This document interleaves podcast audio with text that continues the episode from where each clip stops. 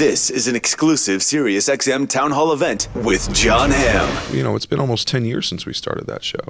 Kiernan was six. Um, she was a baby and she had a lisp.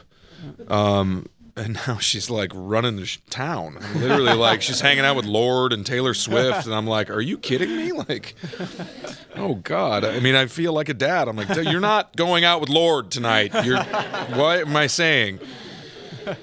I guess you are. Can I come? Like, I, you know, I, uh, it's uh, it's crazy, obviously, because because it's been a long time, and um, and we've lived with these characters a long time. So it's not only been a long time in our lives; it's been a long time in our characters' lives, and obviously, a lot has happened.